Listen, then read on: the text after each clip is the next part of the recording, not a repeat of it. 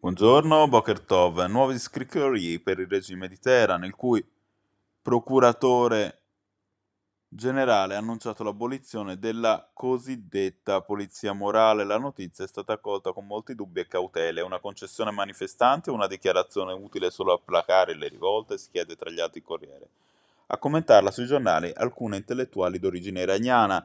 È vero che se viene abolita è una sorta di vittoria, ma non è quello che i manifestanti stanno chiedendo. Non dicono di abolirla o di essere più flessibili, dicono non vi vogliamo.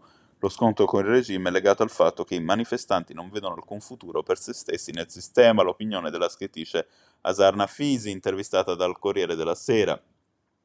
Riflessioni simili per Farian Sabahi, docente di storia politica dell'Iran presso la John Cabot University, che alla stampa dice Dopo due mesi e mezzo di proteste, dopo centinaia di morti e migliaia di persone arrestate che rischiano la pena di morte, gli iraniani in strada non si accontenteranno né dell'abolizione della polizia morale né di una revisione del velo.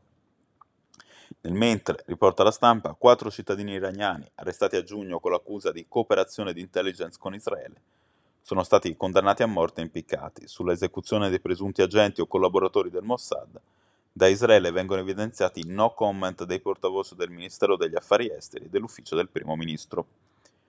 Uno degli argomenti caldi tornati d'attualità è la corsa nucleare di Teheran. L'inviato degli Stati Uniti Robert Malley, cui Repubblica chiede se l'accordo noto con l'acronimo JPCOA sia da considerarsi archiviato, risponde siamo a favore di una soluzione diplomatica, ma l'Iran non ha dimostrato di voler tornare realmente all'accordo. Nel frattempo sono intervenuti due fatti importanti l'assistenza militare alla Russia e la repressione di proteste pacifiche. Sono queste le cose su cui siamo concentrati adesso.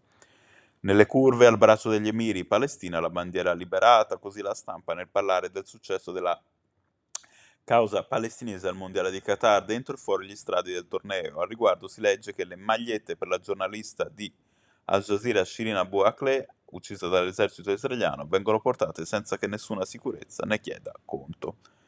Il Corriere, riprendendo un tema emerso sulla stampa inglese, parla di faida interna al ramo locale della famiglia Rothschild a far emergere la frattura, secondo alcuni giornali, la regia delle recenti esequie del finanziario Evelyn de Rothschild, tenutesi alla sinagoga liberale St. John's Wood a Londra.